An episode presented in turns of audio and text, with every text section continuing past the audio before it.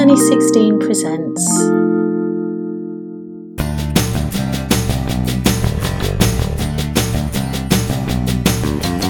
Welcome to episode 29 of I Dream of Cameras, the podcast about cameras and camera collecting, brought to you by the gang at the Sunny 16 podcast. My name's Jeff Greenstein. And my name is Gabe Sachs. Welcome, welcome, welcome. This is episode 29. Track 29. You know, I've I've four very important things that I bet you didn't know about the number 29. Gabe, I really want to know those things. Well, let me start with this. Um, first of all, Saturn requires over 29 years to orbit the sun. What? Yeah, this is this is extremely true. 29 is an album by the musician Ryan Adams. Does Brian Adams have an album called B29? Yes, yes, definitely. And two more very important things. Okay? Two more. According to USA Today, 29% of married couples share a toothbrush. and in bingo, ball number 29 is called In Your Prime. There you have it, ladies and gentlemen. 29. That's amazing. Yeah, Episode 29 commences. we are here. And we have a lot to cover, gang. Here's what we're going to do. Uh, of course, we're going to start with a voluminous mailbag. but before we get to it, I just want to tell you stay tuned. This may end up being one of our patented XL episodes Oh, boy. because the back half of today's show is the long promised, the vaunted, the anticipated, the eagerly, excitedly, what's another synonym for anticipated? Canon show. We are going to talk about Canon cameras today. This is one of our branded episodes. We haven't done one in a while. oh, this is true. Very exciting. What do you think? I'm so excited about the Canon show. I am. All right. Really, you know, one of my first faves. All right. But curb your excitement for the moment because it is time to dip into that voluminous mailbag. Guess who's first up, Gabe? That would be our good friend Rolf Tessum. Oh, my okay, and. I'm going to speed through these guys. You're going to see me do the speed ready version of this. He is responding to several episodes back. We're going to go starting with Where have all the cameras gone? He said, your recent email correspondent covered most of the causes, but here's another one. Recently, in speaking to Forster's Camera Repair in Salt Lake City, I learned that an affiliate shop had gotten a request from a school for 50, that's 50, Pentax K1000s. Oh, wow. If schools are really getting back into the analog photography business, they are going to scoop up the remaining supply of 35 millimeter SLRs in a hurry.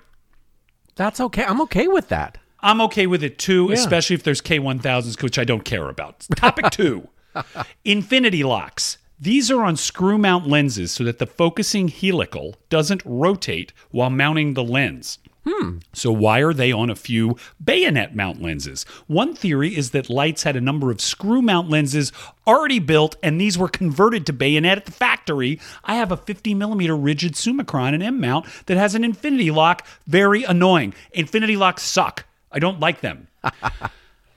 Moving water. This is Rolf. Okay. Rolf has started mocking me regularly on Instagram. I think this is another example of that. Under the heading of moving water, he said, Please explain what shutter speed you would use at f32 to stop the water without the motion effect. Oh, that's yeah, that's a dig in the best way possible. That's a little dig at me and my reflexive hatred of uh, slow motion water shots. The Voigtlander Perkeo.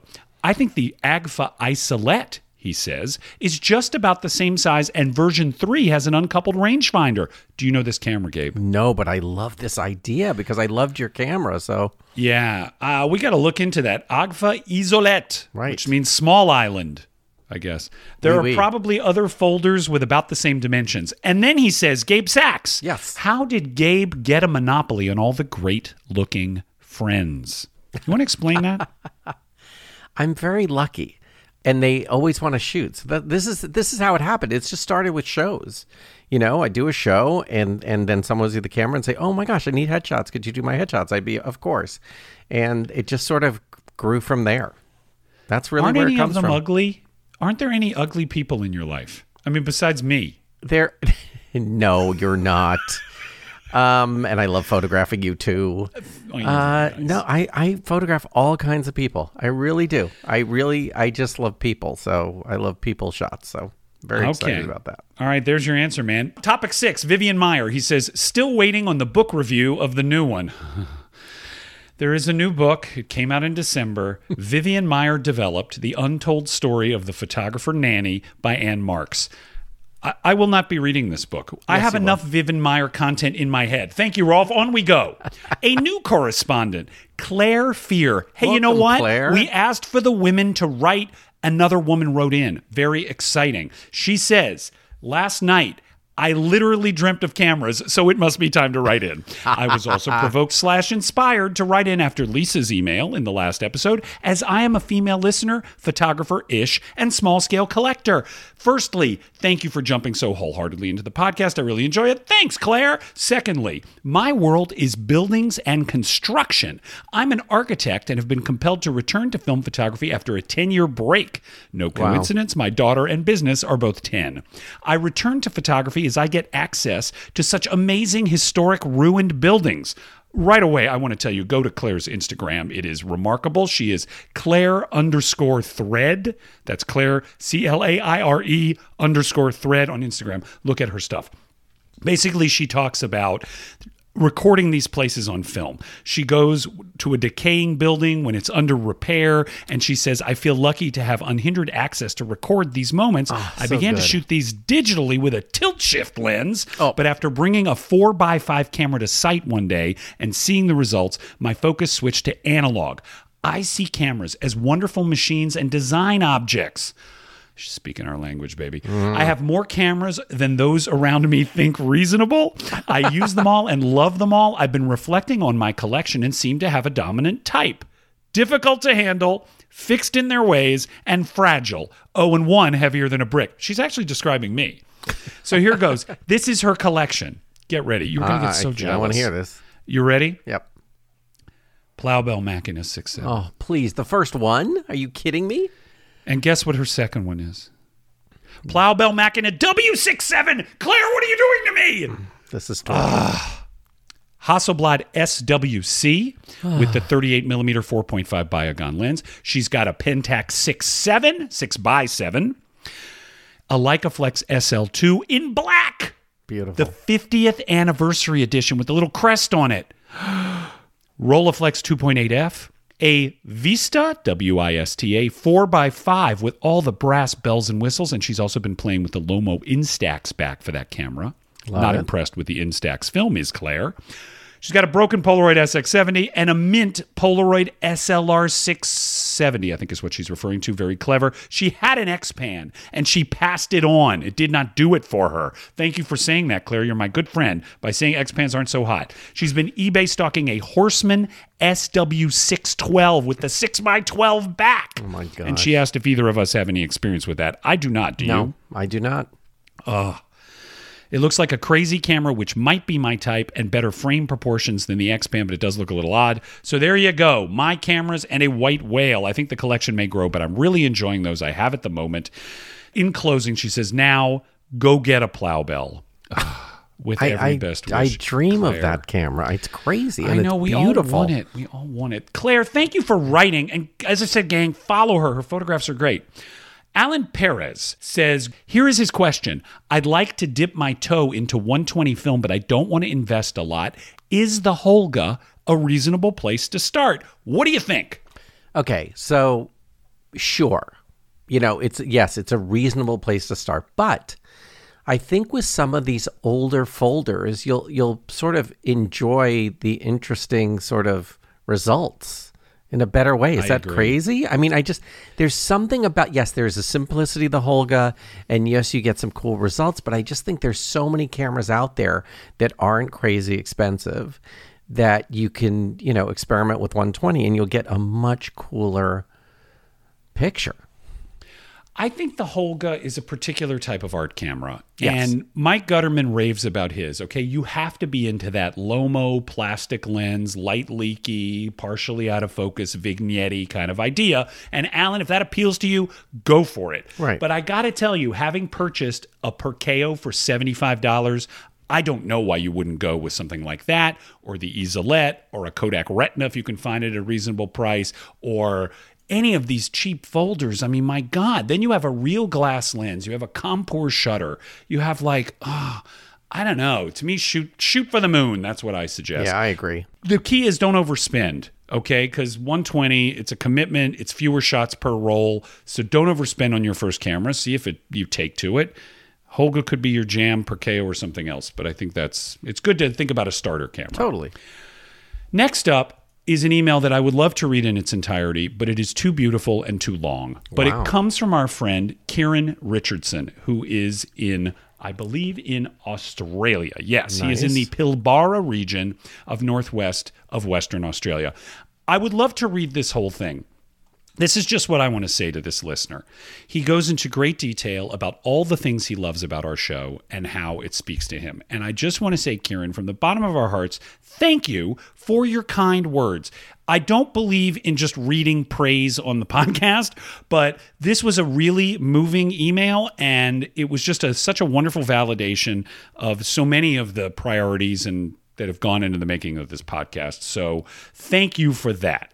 I want to just read the last, the kind of closing paragraph of this, where he talks about some pitches for episodes. Oh, wow. Okay, Kieran, I am not underrating any of the beautiful prose or the unstinting praise that you laid upon us. It is much appreciated. Okay, here is what he suggested. I'm sure you guys have a mile long list of topics to cover, but some things that come to mind I'd love to hear your thoughts on, or topics I could see being fun. Modernish incarnations of classics like the Leica MP slash MA, the Nikon SP 2000, and speculation on which future models may come or models slash parts you would like to see come back. Great idea That's really good. Brand episodes on Yashica, Minolta, Canon, that's this episode, Agfa, Konica, Pentax, we already did that one, and other cameras in your collections. Count on it, man. Special edition cameras, those gold plated crazy ones from the 80s, the lizard leather skin ones, love them, disdain them. Great idea. Obscure cameras wouldn't necessarily have to be one you've shot before, just a bit of trivia. We're going to do this Minority Report episode one of these days, which Yeah. is going to be great cameras that don't come from the big manufacturers. So count on that. Artist of the episode. Pick a photographer or artist you'd like to plug each episode. You guys have already named quite a few, and it has been great to add these to my feed. We will keep doing that. Thank you, Kieran. Great idea. He wants another visit from Marie Nikondo. Oh boy. I fear out there, Marie. man. I fear her. Because you hid half your Rolleiflexes in Albuquerque. What are you talking about? what, what are you talking about? I don't know what you're saying. Something's wrong with the microphone. I sort of can't hear you. She's coming back. Revisit Leica. How about that? He says, I feel like there was more than you guys could get to in episode 17. Maybe Gabe was hiding more Leicas somewhere. This is true. But here's something interesting, Jeff. Is Yes. with the Leicas, there are Leicas that are, you know, you just don't see them. Like the gold ones, uh, they- they're really Yeah. rare ones that, you know, I, I, there's something interesting about the, there's crazy ones. Like ones I just, Yes. I see and, you know, Matthew Baton showed me uh, some of his like as I go, I have never even seen this color of a camera. So yes, Yeah. I think we should, Yeah. we'll attack that. Maybe like a revisit. That's a good idea. An exposure episode. Do you push slash pull film? Exposure compensation methods. Favorite light meters. Situations where you over and under expose, Long exposures. Astrophotography. Slow or fast film. Daylight fill flash. You know, we did that episode a while back called How We Shoot. And maybe it is that we do a sequel and we Yeah, talk sure. about how we shoot some more. Great idea. Gear episode. He's he wants a bag show. He oh, wants a Oh, this bag is gonna, show. this has got to happen. This is like crazy. Gabe, you're just going to have to take the lead because it keeps falling out Let's of my do it and we'll call aid and it'll be so much fun. yeah. We can maybe see if Kai Wong will join us. Absolutely. more great photography books, tripods, filters, etc. He just wants to hear more about gear. Self repair versus leaving it to the professionals. Removing lens fungus, haze, sticky shutters. Lightly's great idea. He would love more guest stars. Anyone who is interested in film or anyone you think you might be able to turn. It's always fascinating to hear from other people in film. The one that got away, the camera you missed out on, sold, or now miss, or just always oh. wanted and never got. So and he wants more fight us segments. These are all great. Again, Kieran, and I cannot thank you enough. I would love to read this whole thing, but as I said, I do not believe in just repraising ourselves, but just know it is heard and honored. Kieran, you're a pal.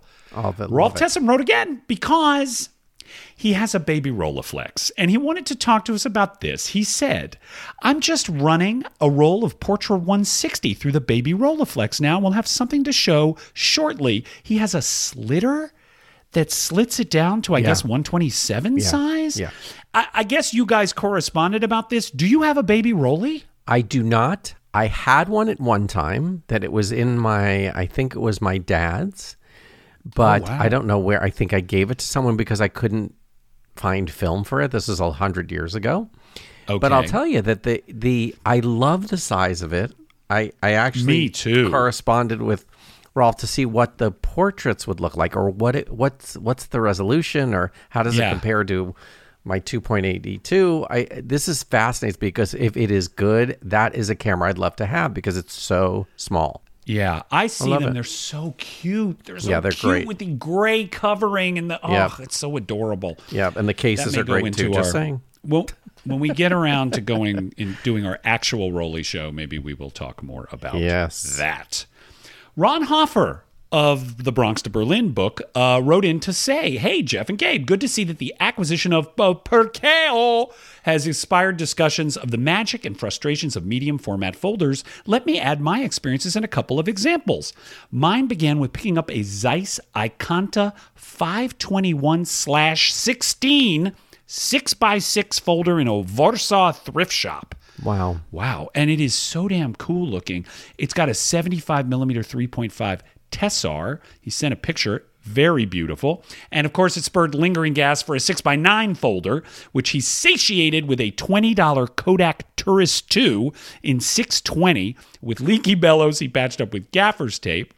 He can now report a tentative gas satisfaction with the purchase last year of a Franken folder, an early 1950s Zeiss Ercona, E R C O N A, 6x9 body from Zeiss in East Germany, joined to a Novar 105 4.5 lens assembly from Zeiss in West Germany. Oh my God. My goodness. It's amazing. Anyway, he attaches some photographs. Ron, thanks for sharing this stuff. Once again, Ron is Ron Hoffer Photo on Instagram. Check this guy out and check out his book.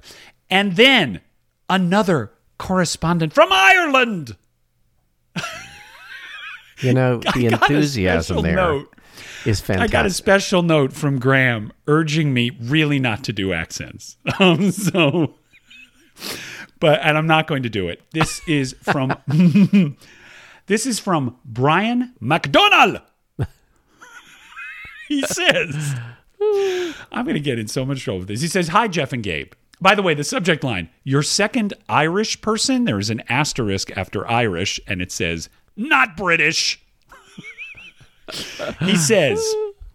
Greetings from County Cork. I have binged your series in the last couple of weeks. Have thoroughly enjoyed it. My camera collection is modest, but during the last year, I have gone down many a window shopping rabbit hole. I have gone as so far as creating a comprehensive wish list spreadsheet. Do you have a wish list spreadsheet, Gabe? of course not. No, That I don't is either. so organized. I'm so impressed. He sees it as a responsible way of managing gear acquisition syndrome rather than fueling it. He has five categories medium format, compacts, rangefinders, fixed lens rangefinders, instant cameras, and 35 millimeter SLRs. Within each category, there oh are columns for brand, model, format, film. Oh my God. He reorders the list on an ongoing basis. Listen, I hear you, Brian. Working on the list is a way of, of, trying to exert control in a chaotic world. I totally get it. he says, I find this a comforting substitute to buying cameras. On other things covered by I Dream of Cameras, Gabe, Yes. you might enjoy the book, The Great Life Photographers. It features a profile photo of each photographer with their camera. Do you know that book? I do know that book. I think I have me that too. book. I love that book. That is a great book. Thank you for that tip, Brian. Jeff, I was delighted to hear your trivia about the iPhone shutter. This is a while back, but it is salient because we are going to talk about the Canon AE1 today. And of course, we talked about how the sound of the camera on the iPhone is a Canon AE1. so he appreciated that. He said the other camera I learned on was a Canon EOS 88. I don't know if I've ever heard of that. Interesting. But I guess he said he could use the body as a film back for the new EF lenses he has for his DSLR. Very interesting. He also said he has been shooting with a Pentax IQ Zoom 928 point and shoot. that he got from his hmm. mom. He overpaid for an Olympus 35 SP on Etsy. He's been encouraging people to get their film cameras back in use. He's just about to test a neglected Bronica ETRS. Oh, that's You've that's used cool. that, right? Yes. Have you used the Bronny? Yeah. Yes. And a less than exciting Pentax P30N. He purchased a gorgeous Polaroid Land 250 and is sitting on his last pack of 100C. Oh, hmm. He says he only tried depth of field preview once, but thanks to you, I have now tried it 10 times in a few days. I can confirm it's still useless. he says very, very occasionally focusing seems easier with both eyes open. He always uses mirror lockup for tripod work. No, he If you're doesn't. bothered, No, he He doesn't. He does. Oy. And he says, looking forward to future episodes. Keep up the good work. We're going to hear from Brian once again in a minute. Martin McPherson. Martin McPherson. Oh, I don't know. He, I don't. here we go. Keep those letters in coming. Yes. Okay. Speeding along, he says, I'm going to be that guy, say how excellent your podcast is. He says, I enjoy the XA love, but you forgot the main problem with the Olympus XA4 the price. Right. It's by far the most expensive and hardest to find. Did you find that to be the case, Gabe? No, you I got yours? very lucky. I got one. It was in a box. It was not crazy Wow. expensive. I was really lucky. And today, I shot with it. Talk I to me. actually shot with it today, and I, you know how nervous I am. So, Yes. so my XA4 came with you know distance in meters. So I had to put a little cheat sheet on the back, and, And like where I st- where I step out, you know, like I step away. I was shooting my dear friend Claire Hinkley today, and and I was you know, what you know, how many feet away am I? I keep asking how many feet away am I, and I keep switching it, go back, going. So we will see my results if I was a big fail or not, but I will uh, see them in the next few days. I'm very excited about that camera because it's so light and so easy to use, and I just hope it works. I was shooting with mine today. It it's you're going to be surprised. You're going to get it back, and you're not going to have any out of focus shots. You were in daylight, right? No, I don't be know. fine. I'm telling you, this is and this is what I said to Claire. I said, you know, Jeff just takes his camera and shoots. He doesn't go Yeah. through this whole ritual of how far am I. No, I really don't. No, I don't. I don't. I just guess. Though it is tricky that metric to English conversion. If you have a metric camera, and I have a couple of them, that can be challenging. All right, he goes on to say it is the most expensive, hardest to find in the family. It's the only XA he has not owned. He wanted to ask, how often do you use the macro capability? Do you have the cool strap that came with it? Gabe does. Yes. I do not. I do use the macro every once in a while. I mean, look, guys, it only focuses to like one foot. It isn't like this is like a microscopic camera. But every once in a while, if you want to get close to a subject, you can do it. It's nice. I did it. I tried it. We'll see what happens. Yes. As regards folders, he said, in my opinion, you have not talked enough about the Kodak Retinas. Solid cameras, every one of them, German quality and bellows that aren't as exposed, that give these gems a long life. A friend giving me a Retina 1A rekindled my love of film shooting. He said he loves it and he attached a few shots from his Retina 1A concert shots that are so damn good. And then a That's picture of the camera. Martin, thank ya. Next. Next up, this is another special one. This was like, listen, guys, since the last episode, so much praise rolling in. This meant a lot because we got an email from a fellow podcaster, Yes. Kelly Lane. Guys, the Uncle Jonesy's Cameras podcast, which we have praised Yes. on our own podcast, Kelly, one of the Shutter brothers, wrote to us. So cool. Oh my God. So I'm going to read this. There's a little bit of praise in here, so forgive me. But he says, Hi, Jeff and Gabe. Greetings to you guys from beautiful Northwest Georgia. That's where I grew up, Kelly. this is Kelly Lane, whom you might know as one of the Shutter Brothers on Uncle Jonesy's Cameras podcast. Two weeks ago, I discovered your podcast, and all I can say is, wow, I have finally found my people. You guys show the enthusiasm that comes with the joy of shooting with all these wonderful cameras. I am a proud camera collector. Kelly's a Minolta guy, by the way, so we have to do right by Kelly and cover the Minoltas. He Yes. says, something that is occasionally frowned upon on my own podcast, but you guys make it cool to seek out cameras and shoot with them. Over the last two weeks, I have been steadily making my way through all your episodes and have learned so much. I'm definitely a fan. Thanks, man. He says, after listening to all your episodes, I'd like to offer a few notes on some of the subject material you've covered. Get ready, Gabe. I'm ready. Concerning your Nikon show, I'm sure you've already heard from folks touting the virtues of the F3 HP. Wow. This was my dream camera to own back when I purchased one new in the mid 80s. It's still my favorite SLR to shoot. Best viewfinder of any SLR I've ever seen. Quiet, solid operation, extremely accurate meter. He says one of the best SLRs ever made. Of course, the Nikon glass is superb. I definitely recommend trying it out. Gabe F3, do you have that one? I do not have that. But I love hearing Man. about all these cameras. It's like every week we learn something. It's so I cool. want to check that one out. That HP, that's the high point viewfinder, which apparently is really good if you have glasses like me. So thanks for that tip, Kelly. He goes on to say, I was glad to hear, Jeff, that you purchased a Canon P rangefinder camera. We'll talk about that a little more in the broadcast. I got one several years ago because I wanted a Leica rangefinder and knew I could never afford one. The 51.4 is every bit as good as the Leica glass. I agree. Plus, hearing you talk about the 35 millimeter Serenar lens motivated me to seek one out. It arrived yesterday and I've been shooting a test roll. Oh Cannot gosh. wait to see the results. God, Kelly, I'm so glad we inspired you that way. One final note concerns 120 folders. Several years ago, a friend gave me a 120 folder made by a company I've never heard of. The name is Zenobia, What? after the princess Zenobia. Oh well, I knew that. And of they are a. Japanese maker. Listen, look up Princess Zenobia, guys. She's an incredible story. The camera is obviously inspired by the Zeiss Icon 120 folders. The glass in this thing is unbelievably sharp. Its small size makes it perfect for shooting 120 when you don't really want to be noticed. I'm not seeing any of these anywhere else, but they're definitely worth checking out. There's a beautiful folder, Kelly, and Zenobia in this lovely script on the top. Thanks for alerting us to that.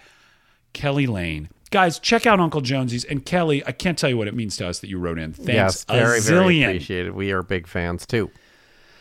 Follow up from Rolf Tessum. Since the Ricoh GR1 was mentioned recently, here is mine. Sadly, the LCD has become progressively invisible, making the camera less than a joy to use.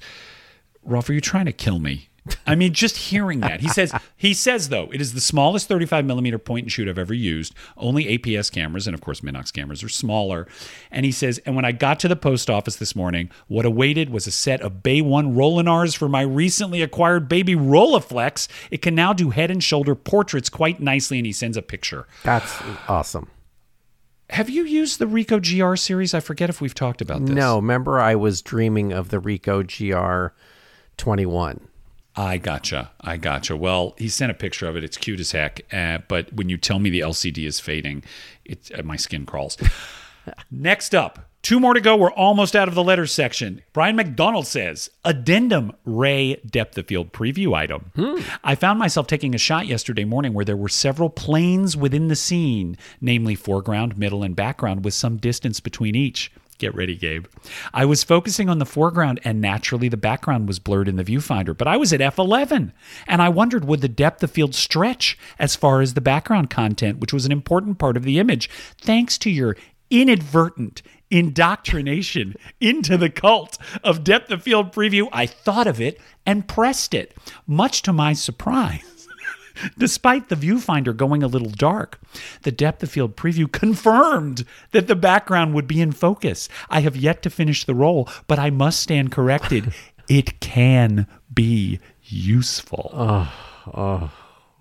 Okay, if that's what you want to write in your diary, that's fine with me. He goes on to ah. say, the Pentax P30N might not be a looker, but I'm actually enjoying it. I pimped it with a lens hood and strap from my ME Super. It looks pretty cool. The shutter sound pretty clunky. Perhaps the 35 millimeter version of the Pentax 6.7 shutter slap. Brian McDonnell validating depth of field preview from Ireland. Fantastic. And finally, Roberto Martinez. Now, do you remember him? He sent us a picture of his perfect camera collection. Yes. Perfect. He had a Trip 35, a 35 RC. Well, guess what? He wrote in and he said, New Year's resolution failure.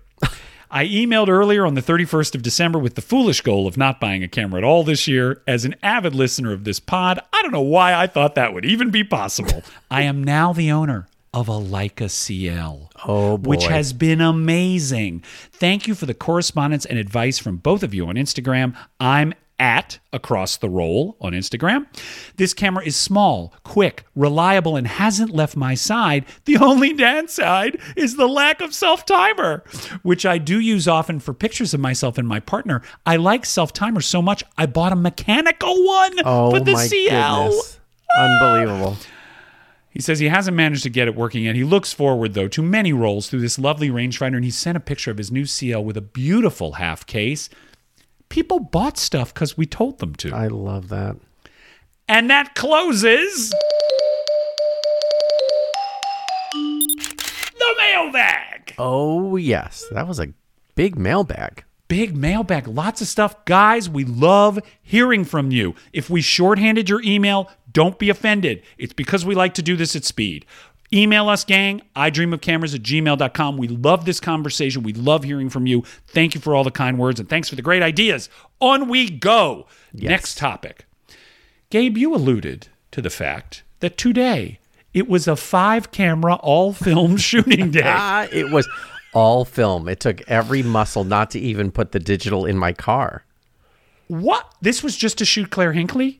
Yeah, Claire I've shot for years and years. And, Okay. And and she was uh she had a day available, so we went down to the arts district in Now, downtown Los you- Angeles. You sent me the following list Yes. Rolleiflex, Yes.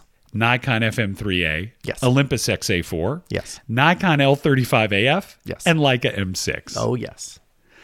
Talk me through your shoot, would ya? Okay.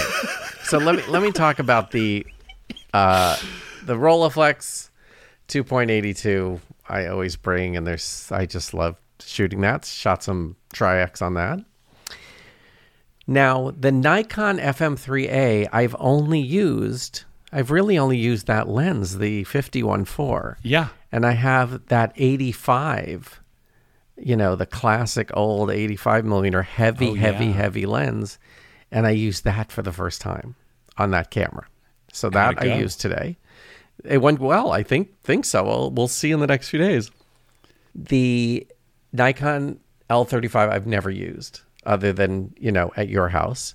Yeah, you brought But it it's to the brunch same the roll. other day. So so I just Very sort of cool looking. I love it. People love it. So let's see how that does. And the XA4, I've only had bad luck with once. For some reason, every one of your pictures is sharp and mine are not. So I am figuring this one out, and I and hopefully it works, and I don't have to worry about it. And then the M6, you know, I have not used the M6 in so long. Right, because you fell in love with your Nikon, right? right? And the Pentax 6.7. I can go on and Right. on. And so I finally used it after a long break and I realized how much I loved it again. So I'm excited to see how that goes. And uh, that was my day. When you bring along five cameras, Yes. Do you lean harder on a couple? Do you know you're going to lean harder on a couple, or do you try and cycle through all five of them? I'm just curious because I never do this. I so I I have first of all I have two bags, of course, and I do you know when there's a wardrobe change, then I go get the other bag, and so there's cameras, two cameras, or a few cameras in each one, and then I think I lean heavily towards the Rolleiflex and the Leica. Because I and also obviously the the Nikon I know what I can get out of those cameras. The Nikon the other one the uh, L35 and the XA4 I have no idea what to expect. I don't even I barely know how to shoot them. So I'm going to see what happens with that and you know go from there. And I'm trying different film stocks too. I'm trying you know I tried Fujicolor, I tried Superia, I tried you know all kinds of stuff that I had in my bag of tricks. And so we'll see how that works. Do you ever hesitate over shooting expired film? Yes. I hesitate, When? but then I shoot it. Yeah. And I, I, here's here's when I ne- let me tell you when I never hesitate. I never hesitate shooting expired film on the Yashica T4. I feel like I know what shot I'm going to get out of the camera, especially with a flash.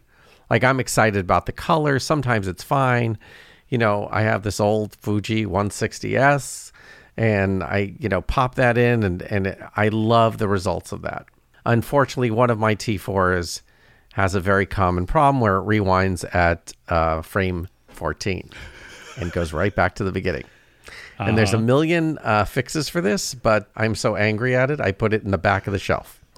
It's not allowed to look even at other cameras. I've turned it facing the wall. You know, just saying. Yeah. Punish it. Yeah, absolutely. It'll learn. I hesitate with expired film sometime, probably because I am not as experienced with it as you are. I shot a roll of expired Kodak Max 400 through my Alpa, and the color shifts in some cases were not so pretty. right, right. and I just have to prep myself for that, I guess. I you know, I can I actually think that what you just described is a good idea that put it in a, a machine like the T4 where the Totally. blown out quality is going to kind of accent the quirks of the film. Absolutely. As opposed to like a delicate instrument. I know you shoot expired film in your like M6 too, but like maybe that's the thing to do is to pair it with a camera that's going to give you a crunchy result. And I have so much expired, like old, old, old, old, old film Yeah. that I'm excited to shoot with just to see what happens. So that'll be uh, coming How, up. do you compensate a stop or two? Do you do No. the 10 year rule? Nope, no. nope, just nope, shoot at won't box do it. speed. Won't do it. Good. I mean, really. I've I've heard you know up and down. And I'm like going, oh, I'm just gonna shoot it, see what Yeah. happens. I'm sure if I shoot, look, if I have rolls from the 60s and 70s, probably, but Yeah. you know everything else, I'm just shooting at box speed, and I've been very lucky. On the subject of film, Yes. one more topic before we get on to the Canon show. I noticed you posted a picture on Instagram of four bulk lo- four bulk loaders, Right. Four, Right. that you found in your garage or something. Yes. Uh, What's the wh- problem? what's going on there, man? So I I remember that I loaded some film for about a year, and I always did Tri-X and HP5. I've never done color or anything like that, and I enjoyed it. I used to just shoot that film, and I really never had any problems with it. But I remember that I bought two, and then I found two at a garage sale, and then that fourth one is brand new that I found at a garage sale for like two dollars. Wow. And so I had to get it. So that's where my collection of film loaders comes from. an- so do some of them have film in them or not? there was no film, and I was interested Okay. to see if there was any film, but I really um there's nothing in there, but I want to get into that because I just feel like I'm so conscious of the rising film costs. You know, it's really Yeah. true. And if you, you sort of you think about it, well, first of all, I can't understand this. So HP5 stays at sort of what around $89, something like that. Is And that get- true for a I 100 think foot roll? I think it's something like that. Okay. And then Tri-X, it's oh like man, 149. yeah. I don't get it. I, I don't get it either. Yeah. I mean, it's such a premium. Yeah. I, I have, I think in my bulk loading, uh, I've only bulk loaded Ilford films. Wow. First, a lot of H. Well, actually, you know what? That's not right. I did first. I did HP five. Right. Because it was a cheap alternative to Tri-X. Then I did Eastman Double X. Right. That I got from the Film Photography Project, I think. Or you know, I got it from Ultrafine online. Oh, That's wow. what I did. Okay. I got Double X from Ultrafine, and that was ninety nine bucks for a hundred foot roll. And now I'm using Ilford Pan F50 again, ninety nine bucks, Wow. and you're going to get eighteen rolls out of it ish. Yeah. Right. So that's five bucks. Five bucks a roll. Yeah, no, I, that's my magic number. I love it. Here are two little asterisks. since we're on the subject of bulk Oh, loading. I was just going to ask you about these asterisks. Well, one of them, okay, I have this Alden bulk loader that I love because it's Right. light and cool looking. Right. It has a crank, and when it goes around, it's supposed to click every frame. It's not clicking anymore. It's clickless, is what you're saying. I mean, I know that each go around is another. No, I need the click. something. I know I need the click, but uh, so I don't know what to do about that. Here's the other thing, guys. Oh. Okay, this may be erupting into a fight me. Longtime listeners to this news magazine may have heard that I started out reusing old film canisters. Yes. I would, because the lab box has a little slicer in it, there would always be a little stub of film sticking out of the canister. And so I would tape the new film to that using like packing tape and then roll it in a little ways and do that. Had flawless results. But no, that was not good enough for me. You're very angry I needed right to go get a custom solution. so I ordered, I did all this research. Right. And it said, you know what you want is the Kodak Snap Cap, which is a metal canister that was sold by Kodak in the 70s, Right. which is exactly like the metal canisters we love, except you can pop the end off and put it back on, pop the end off, put it back on. Well, I did that. And after two or three cycles, they developed light leaks. Ah. I thought it was a processing error, but it was a light leak. So back to the drawing board. I do all this other homework. It says get the Kalt with a K plastic Right. reloadable Do they screw cassettes. on, I think? Do they screw on? I don't Yeah, remember. they screw on. Right. Perfect idea, right? Here's the problem. Oh, no. The felt light trap in these Kalt cassettes is terrible. It flakes off and decays. And you know what happens, man? Light leaks again. Yeah. Having done a lot of research on photo.net and Flickr and all of these boards, no one is happy with the options available for commercially sold bulk loading cassettes. And do you know what they tell you to do instead? No. go to your one hour lab and ask them for their used cassettes. Now, I didn't want, want to do that because I'm afraid of people, and I definitely am afraid of asking people for stuff for free. Right. So I called Valley Photo Service and I said, Hey guys, weird request. Do you have any extra 35 millimeter film canisters sitting around where the stub of the film is sticking out? Right. And they said, Oh, yeah, we got dozens of them. Come pick as many as you need. Oh wow. Went over there. They gave me, I'm going to present it. I'm going to do a visual. This is later. very exciting. He's about to make a presentation, ladies and gentlemen. Look at this. Oh, that's so great. Huge bag of them.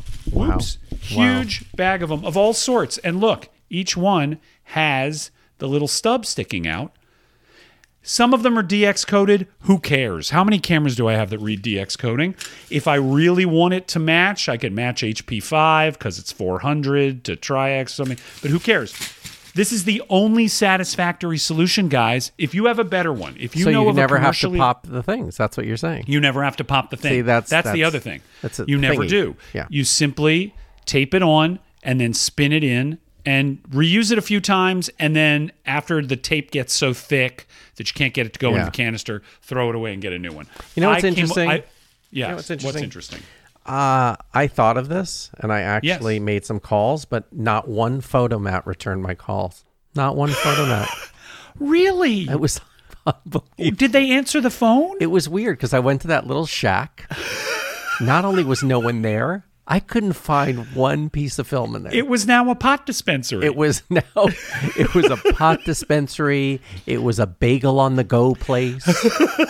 you know, here's your mushrooms to go. Yeah.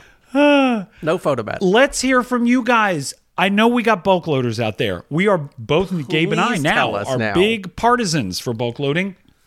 Do you have a better solution than going to your one hour lab and begging, throwing yourself on their mercy? Look at this one, double film. I've never even heard of that. Anyway, yeah. Okay, so that brings us to. Are you ready, Gabe? I'm ready. Man, here we go. This is going to be an XL one, guys. Looks like an XL because we are about to take on a big, big topic. I believe I may have mentioned during our Olympus Has Fallen episode that I had owned more Olympi than any other camera. I was wrong. Oh my goodness. I have owned more Canons than any other camera. that's fascinating. Yeah. And even though I don't own so many now, Right. I made a list, and man, it is quite a list. So I want to try and I want to start with the SLRs. We're going to circle back and do the rangefinders and then the compact cameras. Right. But I want to start with the SLRs, and we'll kind of go in a rough chronological order. And I want you to chime in when we hit the Yes, EOS, which I, I believe will. was your first deal. That was my okay? first, yeah. So Canon. Okay, my first SLR was a Canon EF. I have talked about it a little bit on this show. The EF was a sibling really of the Canon F1. It was an attempt on Canon's part. It looks a lot like an F1. It only Right. came in black.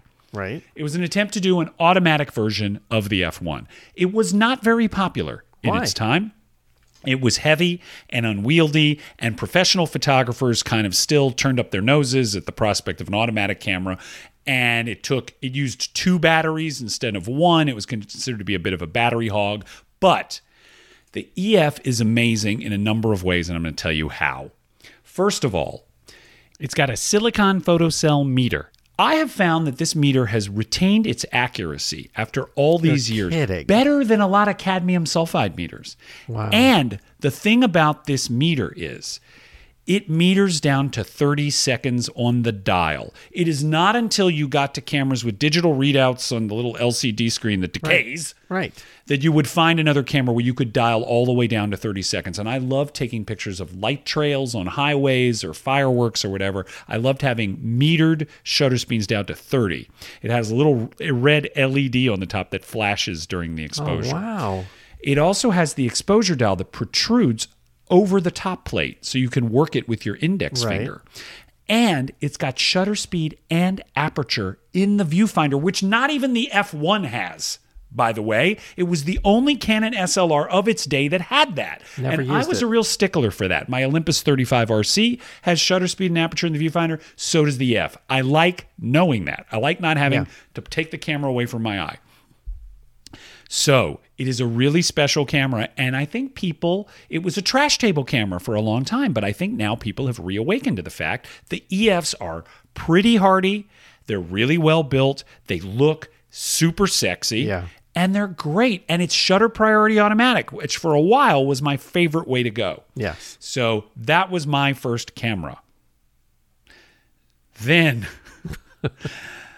I got some lenses. I started getting FD lenses, which we'll talk about in a little bit. But I then began to buy all the other brothers. I never bought an F1, but I bought an FTB. I had a few of them. And the FTB, I just want to do a sidebar and I'm going to bounce it over to Gabe for a second. The FTB, why this camera is not spoken of in the same breath as the K1000 Nope. or the Minolta SRT is beyond me. The FTB is an amazing camera and it is a terrific match needle, like easy to use, feels great in the hand, access to this incredible, you know, FD lens system, which is so great.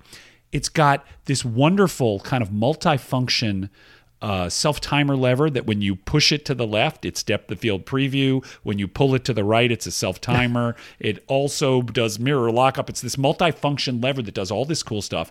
And the later version of the FTB has the QL quick loading system where you just lay the film tab Right. across Right. the take up spool, close it, wine, wine, wine, and you are in business. So it's a very easy to load camera. Amazing camera. There's also the little brother of the FTB, the TLB, which is basically it. It only go. I believe it only goes up to a five hundredth of a second, and Right. TLBs are great. And these things are super cheap. Don't pay two hundred fifty dollars for a K1000. Seek out the FTB and the TLB. How much okay. are the FTBs? That's so interesting. I- I, don't. you I've can never find- used one. The FTB, I mean, the last one that I bought, right. I got a black body FTB. I bought it at Studio City Camera right, Right. before they Oh, closed. favorite. It was $150. I think that, I'm not going to go on eBay and verify this, but I believe that they go for much less than the equivalent manual cameras that everyone wants, like the Canon AE1, which we'll talk about in a minute, or the K1000. Even the ME Super, those have started to go up because we're talking about them. Yep. So take a look at that. Okay, I want to throw it to you. Your first SLR was The Canon EOS, which one? the original one. The the original first one, EOS. the first EOS, and I loved it. Which brings me to another another interesting. First of all, I loved it because it was it was light, it was easy to use, and I could just pick it up and shoot, which was my it was- requirement when I got it. and that is a camera. Correct me if I'm wrong. That could be shutter priority, aperture priority, program mode, Yep. manual, the whole deal. Yep. How did you select that one? Did you pick it or did your parents pick it for you? No, I think I picked it. I think I bought it at a, again a camera show. I think I got it at a camera show, and I got a bunch of lenses with it. And you know that's when those EOS lenses and the L lenses and the professional lenses and all Yeah. this stuff was happening, and they were a different color, and it was like, oh my gosh, if I could only get those fancy lenses, and and on and on. But I really love that camera, and which brings me to this point that I'm wondering if I got that camera today or somewhere in the EOS, you know, film family, if I got that camera with my pro lenses that I have now, what it would be like. Like I bet just be be, I, you got to remember I jumped from that to the M6 and then Right. you know traded all of that. But now I'm thinking, you know, even on a, you know, way modern digital like the 5 well, there's so many more, but the 5D Yes. was 20 something years ago. But I got I had these pro lenses and I'm just always wondering like what would it be like with one of those cameras? I just I think bet it would be, great. so great. Because that glass is so good. Yep. Right? And It's these are cameras good. that when they never talk about these as good starter No, cameras never. for students, but they're terrific. What's wrong with that? Never. And EOS, they're great. Yep. You know, I, I had an EOS, by the way. Now, this is not a good story. I got after I was shopping around and I thought, you know what? This was in the early days when I was starting to acquire a second and a third SLR, right? And so I got an EOS A2E.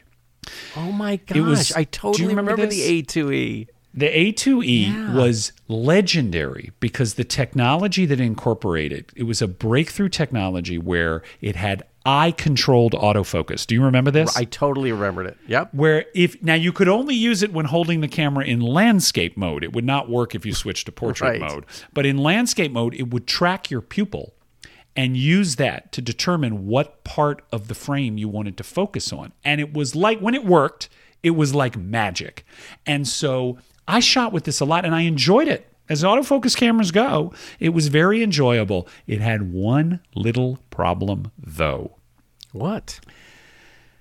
EOS A2Es were legendary for this command dial problem. What would oh. happen is the command dial had this plastic linkage, and after a certain amount of time, this little stub on the command dial that you used to set it would break, and the command dial would just spin and spin and spin and not set anything.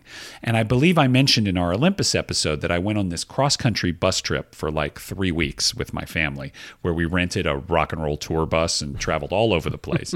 and I brought the A2E, also known as the EOS 5 in the UK. I brought the A2E and I brought my Olympus uh, 35 RD as a backup just in case, like a, you know, range automatic rangefinder camera. My command dial broke on the first day of the trip. And so I had this paperweight for the whole I was so enraged at this thing. And I ended up getting it repaired when I got back. And the photos that I got with the Olympus RD were quite good by the way. But I had so much anger at this thing that I had it replaced. They you could actually have a factory upgrade to a metal you know, stub in the command dial so it wouldn't break again. But I just started to hate it. And by extension, I started to hate autofocus cameras. And I was like, you know what? I'm going to downshift. What I'm going to do is I'm going to get the top of the line FD mount. Oh, Camera. interesting. Right. And that is when I bought the Canon T90. Do you know the T90? Yep. I do know the T90. I never had one. What did you think of it? I loved it. Wow. I absolutely loved it. Now, it is a plastic bodied Right. thing. It's huge and chunky. The nickname for it was the tank, but it had all of the wonderful features of the EOS series, but not autofocus. right. It's an incredibly versatile FD mount camera, shutter priority, aperture priority, program mode, manual mode. It's great. It has one little problem though no, another one? they unpredictably seize up. And at a certain point, every T90 will do this. The shutter will seize up, and instead of showing the shutter speed on the LEDs in the viewfinder, it will show E, E, E, oh, like oh. the camera is screaming at you. Yeah. And the only way to fix it, they actually, there are websites that say what you need to do at that point is bang the camera on a hard surface and it Yeah. will loosen the magnets and it will start to work again. But Same it thing with the one N. Oh, is that right? Exact same, same, thing. thing. Exactly. Except he gave you uh, it said BC error, and no matter where you, this happened all the time. I bought two of them, and they each failed, and they each failed. And then I took it apart and did that thing, and I felt like such a hero because it worked again. It was like it worked great for an hour. it was a This good is the problem with these later model cameras that Canon made. People talk about the Canon squeal, by the way. That is the legendary sound the Canon shutters make. They all make this kind of witchy when you shoot with them. Yep. Uh, the EOS series and the T series. Now, there's lots of other cameras in the T series we're not going to talk about. The T70, a lot of people love that as a starter camera. I've never used them. The T90 was great, but I started to develop this anxiety every time I went out with it. Oh, when is the. EEE going to hit me? yeah, totally. And if you and you can't be free. So discouraging. Yeah. You can't be free. And so I thought, you know what? I am going to sell it before it breaks. And I'm going to start leaning on the FTB and the EF. And those are the cameras I shot with the most. wow. I went back to the camera that I learned on. There was one other camera I got in the midst of this that I want to mention because it's an interesting curiosity. You know the Canon Pellix? Do you know this no, camera? No, not at all. Pellix. Okay. Imagine this, okay? Every SLR Yes. in the contemporary SLRs starting in the 1970s have this slanted instant return mirror, Right, right? right. So when you take the picture, it pops the mirror up, the aperture stops down, the sh- focal plane shutter opens, it takes the picture, and then everything pops back into place. Right. Well, there's a lot of mechanics and a lot of noise in that. So can somebody at Canon had a brainwave. What if we used a semi-silvered mirror that's stationary, that does not flip up? oh, wow. So 20% of the reflected light goes into the viewfinder. Right. And ideally, 80% goes through the mirror to your film surface. So you lose about a stop of light. Right. So most Pellixes were sold with a 1.2 lens so that you wouldn't notice. wow. And the idea was you're eliminating that mirror flap. It also made, interestingly enough, for a slightly more compact camera. It's actually smaller than the FTB. It's not quite as small as like a Pentax ME or an OM1, but it is noticeably smaller than an F1, an EF, or an FTB. I got a Canon Pellix. There was a special lens they made for the Pellix, which was a 38 millimeter, and it says printed on the lens for Pellix only. Oh, Because the back of this lens protrudes into the mirror box. And if the mirror flapped, it would hit the back of this lens. So you can't use this lens on any other Canon camera, but you know how I love 40s. Right. So I used to shoot with the Pellix and the 38, and I loved it. And I took some great portraits. And here's the thing about the Pellix. I would not recommend buying this camera today because most of these mirrors, somebody has put a big fat thumbprint in the middle of them, and it's very, very hard to replace a Pellix mirror. They don't make that mirror material anymore. If you find one with a really clean mirror, the Pellix is a great camera. But here's the irony is it quieter than hmm. a regular? It's not really because it still has to open a focal plane shutter and it still needs to stop down the lens. Right. And of course, you're sacrificing a stop of light. So this camera never became popular, but I still have a sentimental place in my heart. And interestingly, just to round this out, Canon actually made an EOS camera with a pellicle mirror that was designed for like astrophotography and other sorts of applications where you want to minimize camera shake. Exact same technology. I believe it was called the EOS RT. And it had the same thing a stationary mirror that doesn't move. This is like a lost avenue of SLR technology. I don't think there was any other camera maker that got interested in that. Kind of fun and Wow, I interesting. wonder side why. road. That's so interesting. Who thought Yeah. of that?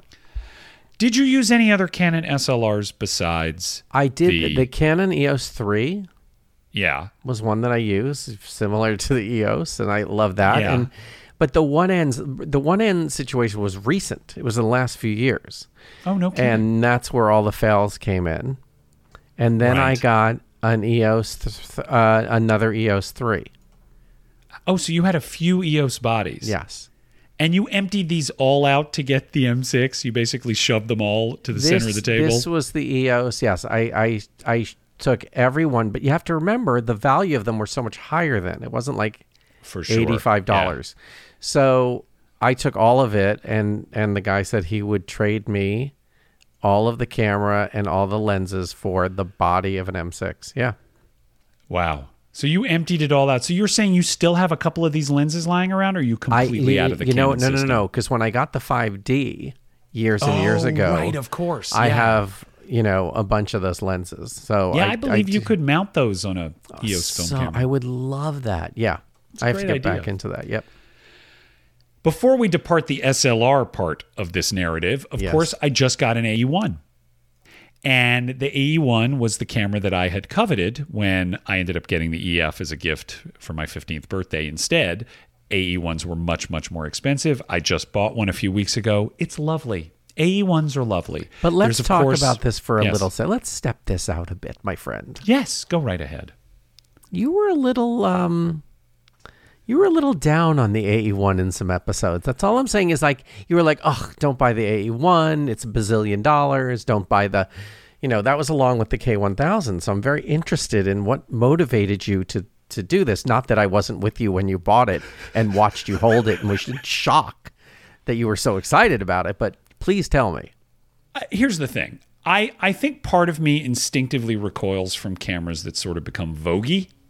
Yes. And I think, you know, it became sort of a stock thing to say to the aspiring photography student who wants a 35 millimeter SLR, go get a K1000 or an AE1. There is nothing wrong with the Canon AE1 or the Pentax Okay. K1000. Okay, I I just better. think they're a little overhyped. That's it. I think they're a little overhyped. The AE1 is fine. Okay. I don't think it's as pretty as the EF, to be honest. It's got a weird little grippy thing on it that I don't find so attractive. It does have the shutter speed dial that protrudes over the front, which is nice. It, you know, the feel of it is it's got a light touch shutter release, which is fine. It's fine. I like it. I'm glad I finally got one. It's weird that I took all this time to finally arrive at buying the most popular Canon camera of all time. the A1 is their most popular camera they ever made. They sold millions of these things. So I think I just had the faint contempt like that happens when your favorite band suddenly becomes way too popular and you have to stop liking them. I also want to mention before we depart the SLR section that these FD lenses, I don't have as many as I used to. I used to have about half a dozen. What's your I have only hung on. My favorite of all of them is the 85 millimeter f1.2L, which is one of those red stripe lenses that are so coveted. 85 1.2 guys. Oh my god! gotta It is try a huge chunk of glass, about the size of a softball. It is just big and unwieldy, and it's almost as heavy as the camera. But ah, it is delicious. I I mean, gotta try that. yeah, I, I mean, you should absolutely try it. They're they are expensive. They go for about a thousand dollars on eBay. What? And yeah, it's a very expensive and highly desirable lens, but I love it. But I want to say this also: the stock fifty one point four is great. It's great. It's like the Nikon 51.4. They spent a lot of time making sure that the base lens that every new Canon user would have would be a good lens. So you'd get hooked and want to buy more of them. I also think I have a medium wide. I think I have a 35, which is nice. It's perfectly nice. Right. I used to like how I used to have a zoom. I used to have a telephoto. I used to have a, a wider wide angle and stuff. I've offloaded a lot of them because I just don't have as many Canons as I used to. But that. The other thing, I am wearing a T-shirt with the Canonflex on it. You'll have to post that. I've never owned a Canonflex, but they fascinate me, particularly Why? the ones that have the trigger wind on the bottom. Oh, yeah, that's the coolest thing. Seriously. They are cool, and I that's the that. camera that Charles Eames used to shoot with. By the way, of Charles and Ray, yeah, that was his camera. He had a Canonflex, just like this one with the black uh, viewfinder. Nice. Now we move on to the rangefinders. Oh, and I'm just going to shorthand this because I've talked a lot about the Canon P on this podcast. I have been shooting with it again over the last couple of weeks. I cannot stress enough how much fun this camera It's is. It's a cool camera and it looks amazing. I really didn't know much about that camera, but it, it's really cool. uh, you shot a couple of pictures with it. And Yeah, it was really didn't you fun. love the Yep. feel of it? Great feel. silken film advance, crisp kiss of a shutter release. Yes. It's good looking. It is really lovely. And I want to just uh, shout out there is a book by Peter Kitchingman, who recently appeared on the Camerosity podcast. Uh, I believe he's from Australia, and he sells this book direct. So don't go on bookfinder.com or Amazon looking for this thing. This is a beautiful coffee table book that encompasses all of the Canon rangefinders. It is lovely. If you are interested in these, it is well worth having and not that expensive. That's great. The final phase of our discussion brings us to the compacts. Yeah. The one that people always talk about is the Canon G3 QL17. Yes. Have you used that camera? I have two of them. Really, Gabe? Yes. I've never seen you with it. Do you Because I've never with it? used them. You've never used either one of them. Never, ever, ever tried them. That 1.7 lens has never, Never seduced you. Nope. I, Wow. There's no reason. It's just that I, I, now that we've done the show, now I'm going to have to go shoot with it next time. But I've never shot with it. I just don't know. I haven't seen results from it. I have to look it up. I really do. I mean, I love the camera, but again, I got it. I'm sure I got both of them in Albuquerque at a vintage store for five dollars. Here's what I'll say. I had one. I don't have it anymore. It is Oh. a very, very popular 35 millimeter rangefinder. It features in movies. The John Waters film Pecker, which is about an aspiring photojournalist. Right. His camera is a G3 QL17. The film Chronicle, I believe the main character she shoots with a G3 QL17. It is very nice looking. It's a little larger than some of the other rangefinders that I favor, like it's larger than the 35RC. It's about the size of a Leitz Minolta CL, as a matter of fact. Mm-hmm. Beautiful 1.7 lens, really great. Here is the only thing that holds me back and the reason that I sold mine. It feels a little tinny to me. And you're going to hear me say tinny a lot more as we get into some of these other Wait, cameras. wait, that's why you sold it? Yeah. Well, wait, how were the pictures with it? The pictures were fine. Wait a minute. Wait a minute. The pictures were fine. Were they spectacular or were they just They were fine. I liked hmm. them. I liked them. fine. It's a very good lens. Hey, a fast 1.7 lens. But to me, part of the experience of using a camera is the pleasure of shooting with the machine. And there was just a slightly tinny, cheapy feeling to the camera. Interesting. The advance and the shutter release, it just felt a little cheap. And I just hmm. did not enjoy shooting with it as much. Hmm. And so I eventually let it go because somewhere out there was a shooter who was dying for one. Yeah. Now I'm going to have to shoot with these tinny cameras. See what you think. I will. Guys, fight me on this. I could be wrong. Yep. Maybe my particular one felt tinny. Right. I'm going to speed through a few more and then I'm going to get to the end of this, okay? My other Canon was I have talked about this on the show. I have the Canon Sure Shot Multi-Tele, which of course is a plastic-bodied, ugly, extruded looking camera from I believe the 90s, but it has a secret trick. It can either be half frame or full frame. This is crazy. This is just crazy beans. And the other thing is, you're not mentioning is how popular this is right now. It's become very popular. Yeah, it's like the Yeah. hottest thing right now, that camera. Annal Mystery talked about it. I went and bought one. I got mine for about thirty-five or forty dollars. Good luck finding it for thirty-five or forty dollars way. now. It's become a bit of a cult object. It's the only autofocus camera I own. I love shooting with it, particularly loading it up with half frame and taking it to a party. Right. It's the best. You'll Yeah. never run out of film. I know. And it gives you a little bit of that Yashica T4 kind of look. And it's cheapish. See, cheaper than a T4. yeah, that's that's really interesting to me. Do you remember that shop we were at where we saw a T4 for sale for $1,200? Yes, I do. Yeah. Sure Shot Multi Tele. I will also mention that is not the only Sure Shot that I've owned. When I went to Italy, I bought a Sure Shot Classic 120, which is a autofocus 35 millimeter from the I think mid 90s with kind of classic styling. It's supposed to look like an old rangefinder camera, and I enjoyed that too. The shots were fine. I don't have hmm. that one anymore either. No. I have talked about the Canon 110 ED20, which is a lovely 110 camera with a real rangefinder. It's aperture priority. Lovely camera. I'm almost done. Next. Are you ready for this? I don't I'm know if ready. you've seen these. What is he doing? Okay, let, let's be honest with this, okay? let me tell you something. Those are the coolest looking cameras, I have to tell you. Uh, the colors. Look at that. And the thing, there Yeah. were these typewriters that came in like six different colors. And this is just kind of the feel. But Yeah. Yes. tell me how the pictures are. Okay. First, explain what I'm camera. holding up. This is the Canon Demi. Okay. Canon was just as into half frame as Olympus was, and they tried to get on the half frame bandwagon, and they came up with the Demi, which is a perfect name for a half frame camera because it means half. Look at these cute cameras. They made the standard Canon Demi has black leatherette. Right.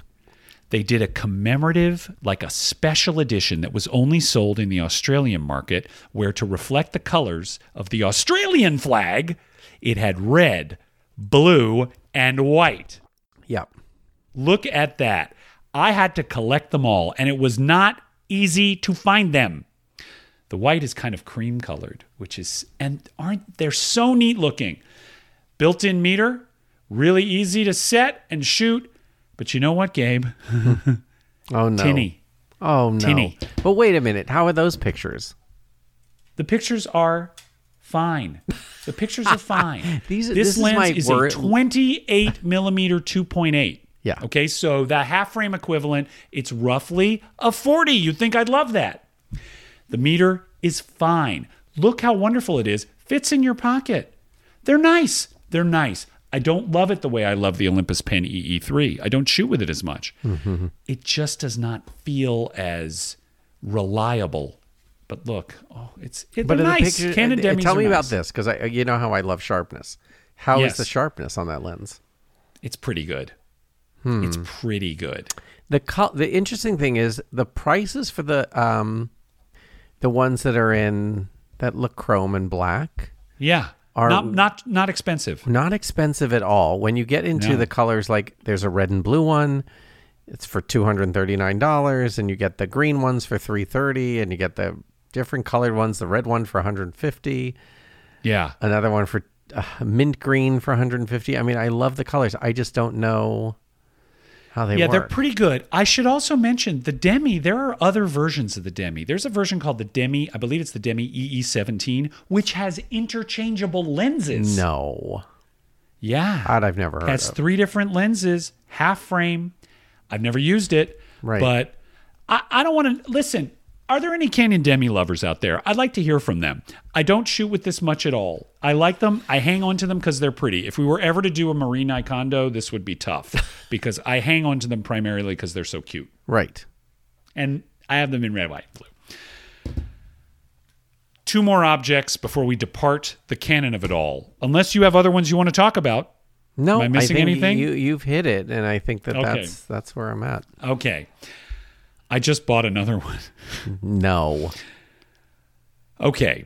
There is a camera that, now that we're talking about half frame cameras, there is a camera that I worshiped. When I was a kid, I saw a picture of this camera, the Canon Dial. Do you know this camera? No. You see them at camera Yeah, shows all yeah, the yeah, time. Yeah, yeah. The lens has around it a CDS meter. Right. It's little dots, so it looks like a phone dial, and that's why they call it the Canon dial. It has a clockwork drive, which you wind with a knob on the bottom, and it's half frame, 35 millimeter. The film travels top to bottom instead of side to side. So, unlike a lot of half frame cameras, it's landscape mode and not portrait mode, right? Because the film's going vertically. Here's the problem none of them work. I No. have never, ever, ever been able to find a working Canon dial. Wow. And if you go on eBay and look for one, if you see a working one, they are selling for like $600. It's insane. The clockwork mechanism is so unreliable. Get this. So that's a very unorthodox looking camera Right. late in the run, they came out with an alternate version of the Canon dial called the Canon Dial Rapid, which is a conventional looking. It looks almost like this. It looks almost like the Canon Demi. It uses rapid cassettes and it has a clockwork drive. I oh, just boy. bought one from a seller in Portugal. It was cheap. It was cheap. It was like a hundred bucks. It's on the way. it uses those annoying rapid cassettes. So God knows, right? Oh, How boy. annoying that's going to be. It's on the way, guys. Wait for the report. I'm excited to hear about that. It could be a lot of fun. Any other Canons in your life? Did you ever shoot Canon digital SLRs? Yes. So, Okay. So what I did is I came very, very, very, very, very late to the Canon 5D, you know, which was sort of became Yeah. the standard for a long time. And I would be shooting that and I absolutely loved it. And then what mm. happened is and then they there were all these different Canon, you know, DSLRs and they the Canon 7 and then and then, you know, the video quality was broadcast. I mean, it was incredible. And then Sony came along. And Canon still has amazing cameras, but Sony just sort of did something that, you know, made such an impact on Yeah. on on those Canon cameras that people really moved to over towards Sony and use Canon lenses on their Sonys. I still have the 5D and I use the 5D and I love it. It's beautiful. I mean, every time I shoot with it, it's amazing. Yes, it's not, you know, doesn't have the 600, 552 billion pixels, but um, I've learned that I don't need all those pixels. But Right. it's a great camera and they made great lenses for it. And I still use the 5D. And 5Ds Yeah. are not expensive anymore. Obviously, guys, This has been far from a comprehensive survey of the illustrious brand known as Canon. Do you have other favorite Canons that we didn't talk about? We didn't really Please talk tell much us. about I'm the sure T series. forgetting something. Let's hear from you. If you've used the Canonflex, if you've used other Canon rangefinders, particularly the early ones, the Leica copies, let's hear from you guys. Far from comprehensive. That's our watchword. We will never tell you everything you need to know. In fact, that should be our new slogan. It should be. We are I Dream of Cameras, the podcast that will tell you some of what you need to know. How about that? that feels that feels better. You know, we're going to try to of tell you some stuff. Far from comprehensive. Perfect. Far from, that's our next T-shirt. exactly. Exactly. All right. As you know, you should follow us on Instagram, I Dream of Cameras. You should consult our website, idreamofcameras.com, for all your I Dream of Cameras merchandise needs. Boy, the uh, Scannenberg Uncertainty Principle t shirt is outpacing all comers on the merch good. shelf. Follow Gabe on the Instagram, Gabe Sachs, IMS Jeff Greenstein on the Instagram. Any other thank yous we must thank? The thank yous, Gabe. we it. have to thank the amazing Keith Greenstein for giving us our amazing look and the incredibly talented Fred Corey. What a duo they are. Um, Incredible. For our great music and theme song and mailbag. And don't worry, there are going to be other sounds coming into our podcast as we become. given, yeah, he's given us a whole library, Yeah. and we're just starting to tap. I Yes. feel like what I need, and I think he did give us this, is a fight us cue. yes, no, he has it. He has Yeah, it. Yeah. yeah. I might drop it in. If you may have heard it in this episode, if I can find the right one, you might hear a fight us cue. So thank you to those gentlemen. This concludes the prime. What is it? The bingo ball. The prime. Uh, yes, episode? it's in your bingo prime. I think is In- what the twenty nine means in Yes. bingo. And if you don't realize that, please go out and play bingo in your local pool hall. Where do they play Yes. bingo? Churches. Gabe, the next temples. chur- church, yeah, church basements, Yeah. church basements. The next episode is going to be thirty. Oh my goodness. Holy Oh cow! my goodness. Thank you to everyone who wrote in. Thank you to everyone who follows us. Thank you to all the podcasts that have had us as guests. We have to say that. We've appeared on a lot of podcasts lately. There's one more inbound, by the way, right? We're not mm. going to name check it yet, mm-hmm. but we will promote it on the Instagram when it happens.